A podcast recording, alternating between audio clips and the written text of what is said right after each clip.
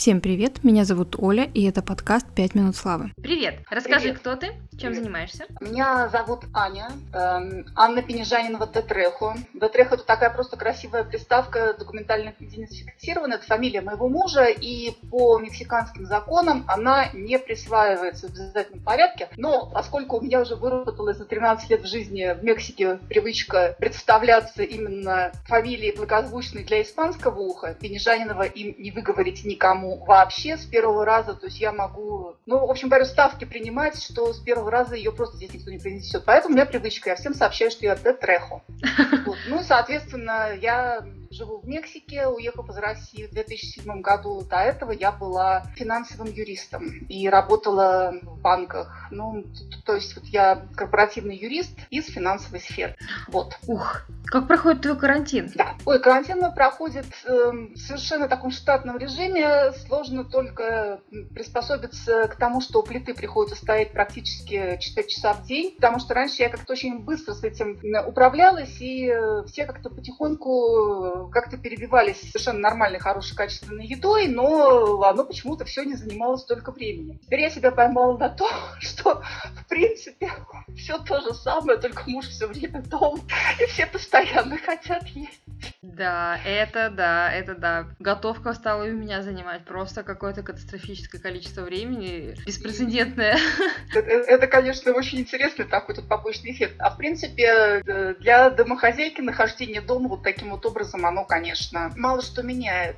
Но раньше я могла себе позволить э, выехать, э, встречаться с друзьями, и сейчас, в общем, конечно, очень по этому поводу расстраиваюсь. А, а так, с учетом того, что я себе в ноябре очень ловко сломала пятку и просто провела в кровати бешеное количество времени. Да, для меня вот сейчас... Как? То есть в режим карантина я входила очень плавно. О, ну это тоже была замечательная совершенно история, совершенно в духе э, и моей жизни, и вообще как бы жизни нашей семьи. У меня, когда я вышла из кухни протрясти салфеточку, захлопнулась входная дверь. А, то есть из кухни я вышла на лестницу в дом, непосредственно с улицы. А на плите стояла сковородка, варилась картошка в кастрюльке. Я ждала гостей, которые должны были прийти через три часа, поэтому мне необходимо было попасть обратно в дом. И я прыгнула с двухметровой примерно высоты с соседской стены к себе на террасу, потому что на террасу раскрытая дверь в О спальню. боже. Да, и, в общем, как-то все это закончилось не очень весело. О, это, это, это, знаешь, как и смех, и грех. То есть это и смешно, и Да. прям, ну как так-то, пятку. Ну ты знаешь, хорошо пятку, а не копчик. Э, Это да, это да. Я думаю, что, в принципе, с копчиком было бы хуже, потому что видела я такие случаи в своей жизни. Вот, ну, в принципе, вообще легко отделалась, можно сказать. Но я говорю, что мне это просто еще позволило плавно войти в карантин, потому что я уже привыкла быть дома. Просто вот совсем практически не выходя. И только-только я потихонечку начала выползать.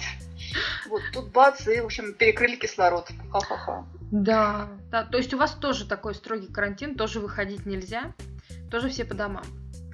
Ну, Мексика вообще, в принципе, очень похожа на Россию. И здесь строгость любых предписаний, она э, нивелируется с отсутствием необходимости им следовать. Ну, такой очень строгой необходимости. В том плане, всегда, что всегда можно обойти. Вот, это раз. Два, э, страна огромная, город 25-миллионный, то есть, ну, вот здесь вот реально совершенно в городе живет 25 миллионов человек. Полиции за всеми уследить просто не хватает. Ну и потом это как бы мексиканские полицейские, они достаточно добродушные чуваки такие, ну на полном серьезе причем, то есть я их строгости не видела никогда, и плюс, господи, это племя белого человека, я прошу прощения, это звучит, конечно, чудовищно, но на самом деле о, у нас получается я имею в виду вот у тех людей, которые сюда приехали и которые очень сильно отличаются чисто внешне, ну, выбиваются из толпы от местного населения, у нас есть определенные привилегии, нас все воспринимают как, ну, слегка идиот, к нам относятся, ну, то есть нам дают поблажки. Поэтому я могу выйти из дома, ходить, и полицейские патрули по дороге, они мне будут приветственно пипикать и грозить пальцем. Даже не пытаясь вступить со мной в какой-то другой контакт, помимо того, чтобы сказать там типа «Ля, сеньора», там «Буэнос диас», «Кому está?». Ну, вот как бы так оно все плавно, плавно и мирно. О, ну, как мило, на самом деле. Да, нет, у нас немножечко все иначе. Вот, но не будем Нет, сейчас о грустном. конечно. Не будем о грустном. Эм, твои пять минут. Ты можешь говорить все, что угодно, кроме проклятия и мата, потому что нас не хочется надеяться, что слушают с детьми, а может быть и нет. Но если вдруг, то чтобы э, избежать такой обсценной лексики. Вперед, поехали. Я э, тут чего-то думала-думала, и просто по итогам того, о чем беспокоится большинство родителей, хотела кое-что сказать по поводу детей и девайсов. Потому что сейчас очень многие как бы, дети зависают в компьютерах со своими смартфонами или со смартфонами родителей, ну там в зависимости от возраста, конечно. И мама папы начинают вообще бегать по стенкам и по потолкам по поводу зависимости и вот этого вот всего. И чего-то я подумала, что имеет смысл мне поделиться вообще собственной историей, потому что, э, как и у большинства как бы, моих ровесников, то есть те, кто родился там вот, в 70-е, 80-е годы, у кого в детстве не было, естественно, ни компьютеров, телевизор-то показывал одну программу, это очень грустную. Э, да, ну правда. Вот, и по пятницам, да, в гостях у сказки с тетей и, в общем, пионерская зорька по утрам, ну, весь, весь стандартный набор, как бы ограниченный по очень многим причинам.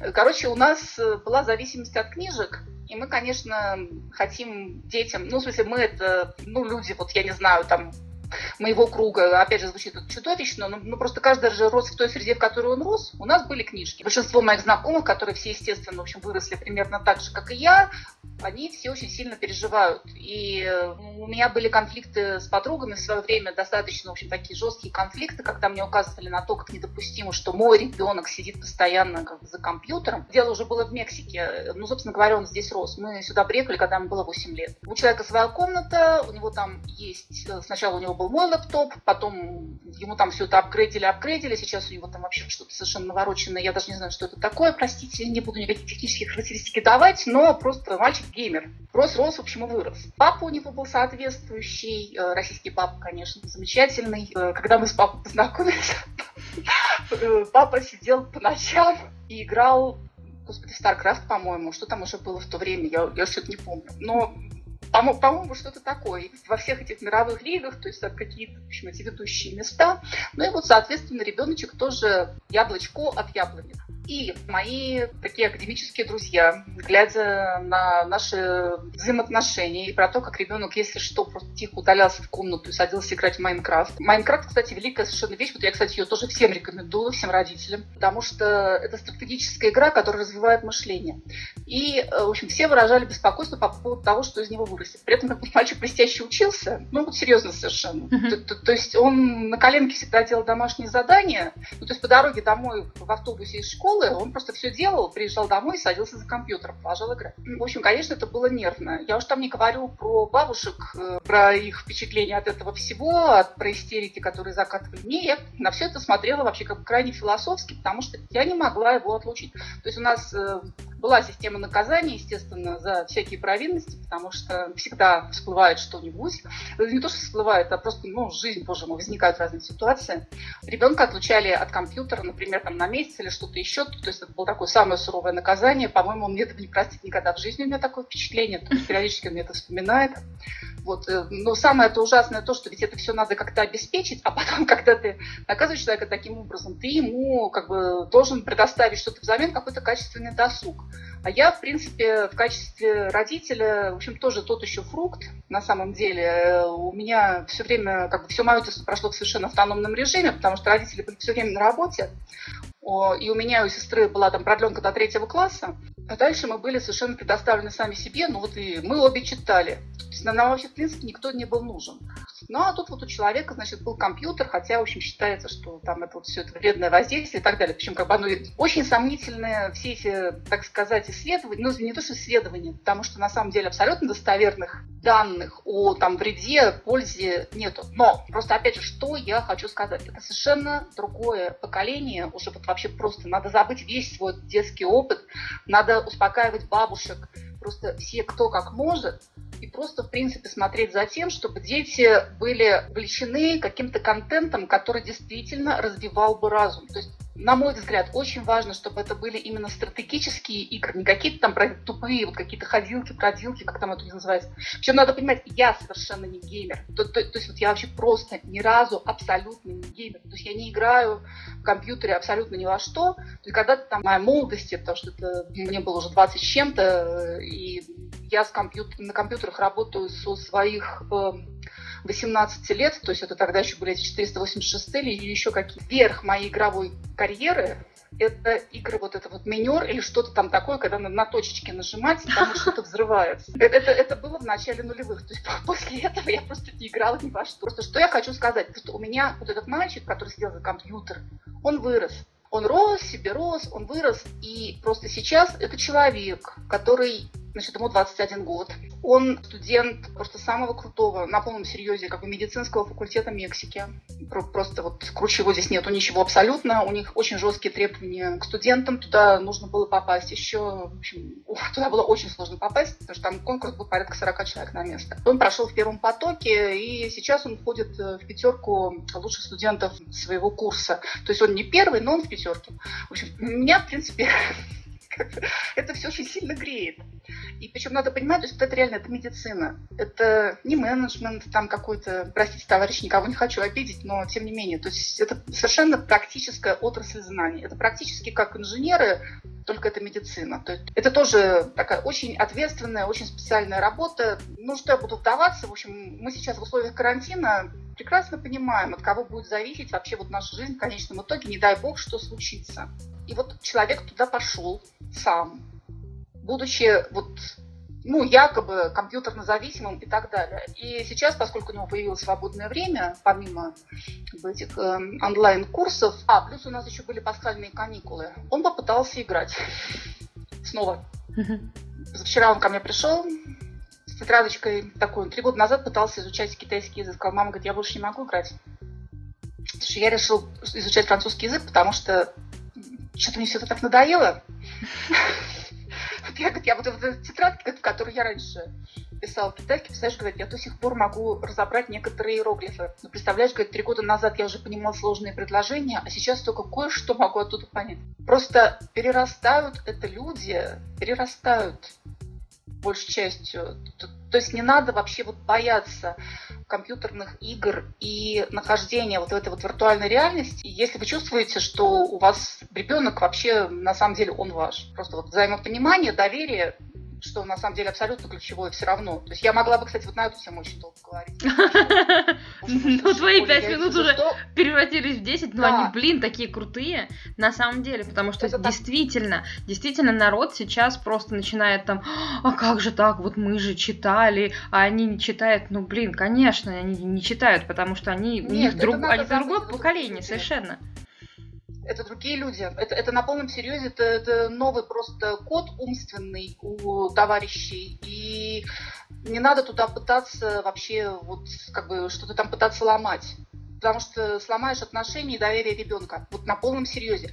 И более... А, и что я хотела еще сказать, меня на самом деле этому научил как раз вот мой бывший муж, ну, то есть вот э, отец ребенка, он сказал, понимаешь, говорит Аня, когда у меня отнимали компьютер и отнимали игры родители, ну, у него там был этот волк, который там бегал, яйца ловил, например. Единственное, о чем я мог после этого думать, я, говорит, очень на них злился.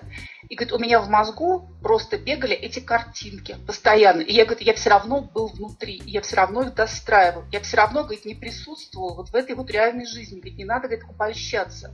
Если вы человека вынимаете из виртуальной реальности, ну вот, ну, условно, потому что это все, конечно, очень такие фигуры речи и метафоры, то вы его к себе не приближаете никаким образом. Вы его не приближаете к реальности. И просто на самом деле это, на мой взгляд, очень важно помнить, потому что оно и помогает как бы родителям смириться и пережить.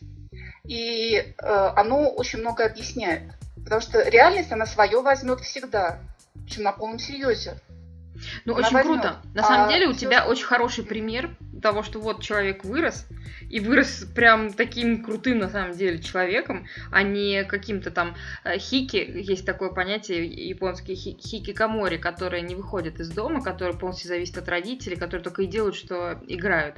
Вот. Э, вот этого, мне кажется, все боятся, вот. Но нет, перерастается, то есть нормальные люди это все перерастают, вот, если из этого не делать культ, ну, а делается культ как, действительно, да. вот как, э, если отбирать запретный плод сладок, и, соответственно, тогда, Абсолютно.